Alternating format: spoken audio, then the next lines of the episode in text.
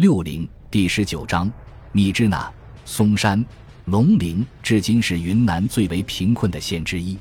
但是，从军事地理角度看，此地为滇西边陲重地，鄂滇缅公路及腾越、龙陵公路之交汇点，为滇西反攻必争之地。日军第五十六师团长松山有三就在此地督战，而宋希濂却一路放弃日军坚固设防的据点。直奔龙陵，他攻取龙陵的思路是突然袭击，三面包围。北面由第八十七师实施攻击，东面和南面由第八十八师负责。龙陵西面则门户大开不设防，方日军抵挡不住时逃走，又是一个一厢情愿的生门。他希望赶在日军主力回援龙陵之前，将守敌赶出龙陵，而后全军回身向东包抄。将仍在死守的据点各个击破，打通滇缅路的运输补给线。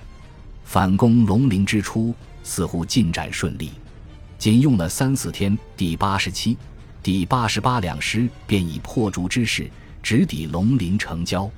六月十日，第八十八师的一个团甚至已经突入龙陵市区。围攻龙陵的中国官兵群情激愤，都以为胜券在握。六月下旬。中国一度宣布第十一集团军第七十一军攻占龙陵，后方各大报纸纷纷刊载，同盟国的新闻媒体也予以热切报道。但是，日本方面宣称龙陵仍在日军控制之下。经过证实，龙陵的确还在日军手中。第七十一军的确曾攻入龙陵，但由于士兵忙于争抢战利品，轻视日军的反攻，很快被打了出来。为此。集团军总司令宋希濂被调回后方，由黄杰代任第十一集团军总司令之职。从此，龙陵陷入焦灼战斗。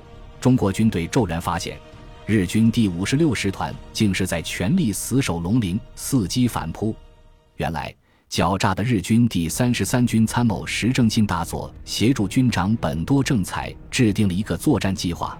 试图将进击迅速的中国军队滞留在龙陵周围，扼守中国部队补给线上的重要据点松山，使龙陵方向的中国军队失去可靠的后勤保障，而后发动反攻，将远征军就地歼灭。集中足够兵力以后，日军计划发动反击，将远征军击溃于滇西。一九四二年，日军曾经成功的将远征军逼入野人山。一九四四年。石正信希望将这一幕重演。这一作战计划经过补充后，被日军定名为“断作战”。急于求成的远征军果然上当，在雨季撞入龙陵一线，却因为腾越松山始终无法拿下，前线补给困难，双方打成焦灼，军心动摇，形势颇为险峻。这位大佐战后曾出版《十五对一》一书，描述自己的战术杰作。十五对一。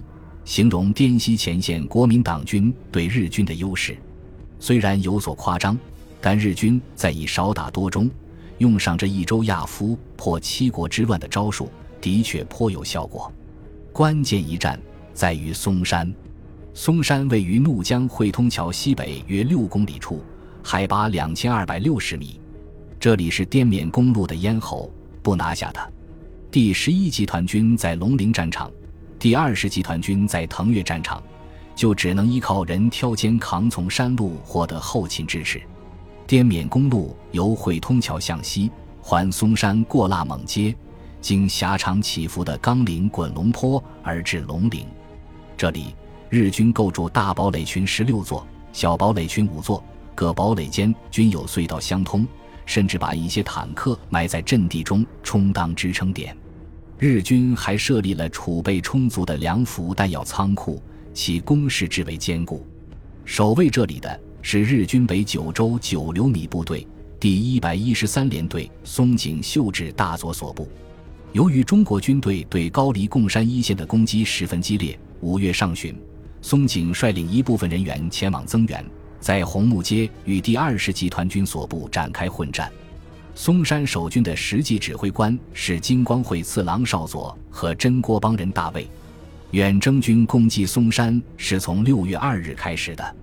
当天炮击中，日军通信部队木村英人军曹在查看线路时，颈部被弹片击中，当场毙命，成为日军中第一个阵亡者。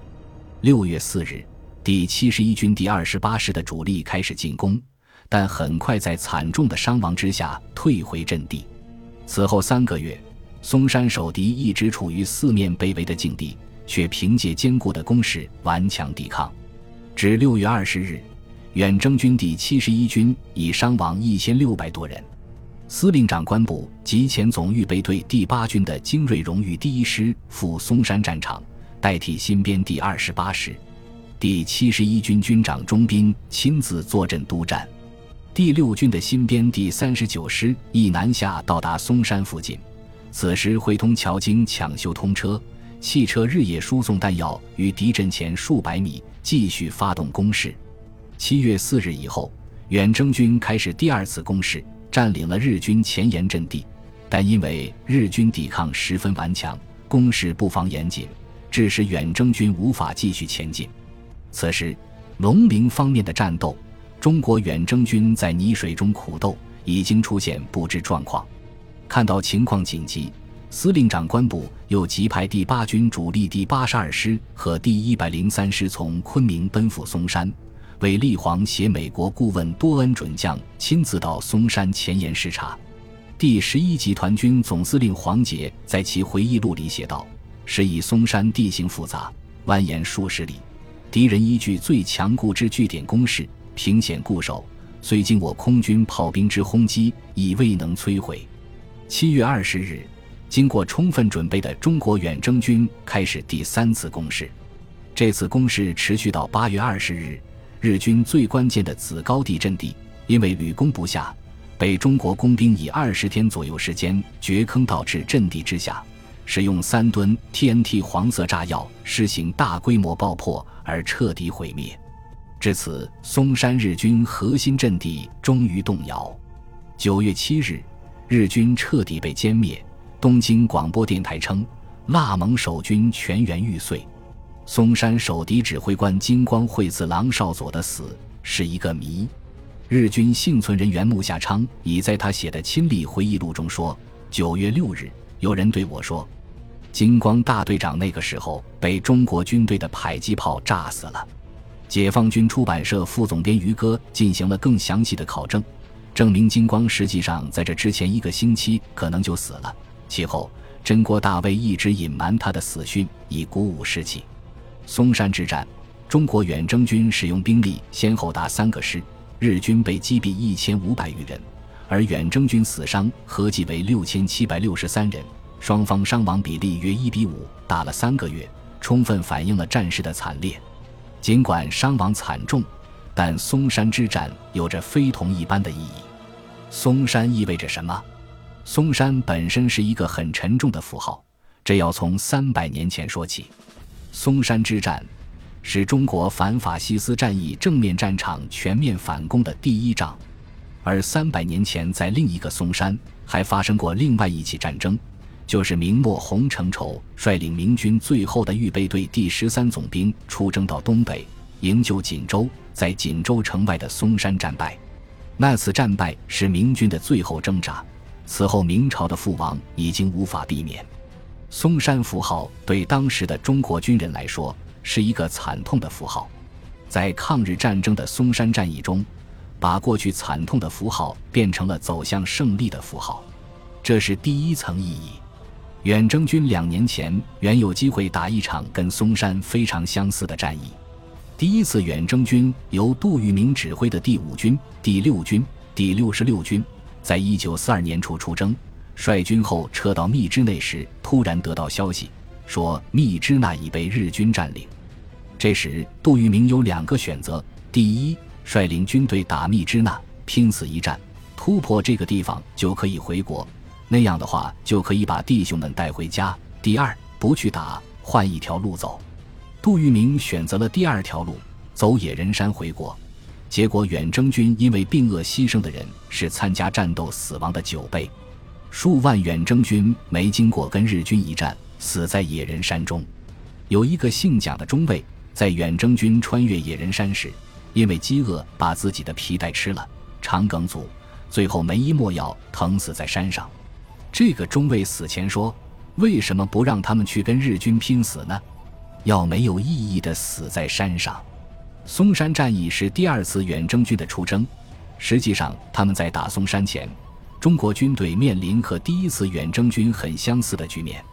松山战役，我们损失了将近七千人，感觉好像我们的损失太大。但跟一九四二年的密支那相比，这些战士牺牲的多么光荣！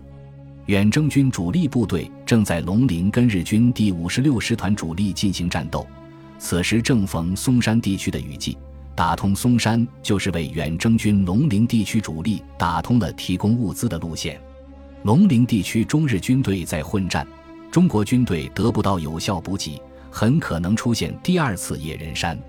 只有打下松山，才能迫使日军虎头蛇尾的取消处心积虑的断作战。从六月份开始打，打到九月份，这个决心不好下。中国军队宁肯在松山拼死，也要把远征进行下去，打开大反攻的局面。这次我们选择对了。根据史料，当时在云南的远征军中有大量的少年兵，最年轻的中国少年兵只有十二三岁，他们作战悍不畏死。我们总说和日本打仗是一个大国和小国在战斗。可以用几个人的命拼日本人一条命，并最终获得这场战争的胜利，但这只是宏观的看法。假如把时间放在一九四三年、一九四四年，我们就会发现这个观念实际上是不符合当时事实的。中国的确地大物博，人口众多，但当时的情况下，我们大部分的人口已经在沦陷区，而和日军焦灼的战线上的部队。根本不可能抽调到大反攻的正面战场。那时候，中国能控制的兵力人数并不比日本多，能够动用的资源也不比日本多。在滇西战场出现了那么多的少年兵，是中国人值得自豪，也值得痛切纪念的事。中国人为世界反法西斯事业正在献出我们最后的儿子。一个国家能否兴旺，就看他的少年。当时中国的少年能为国家做出这样英勇的牺牲，代表我们民族必将获得重生。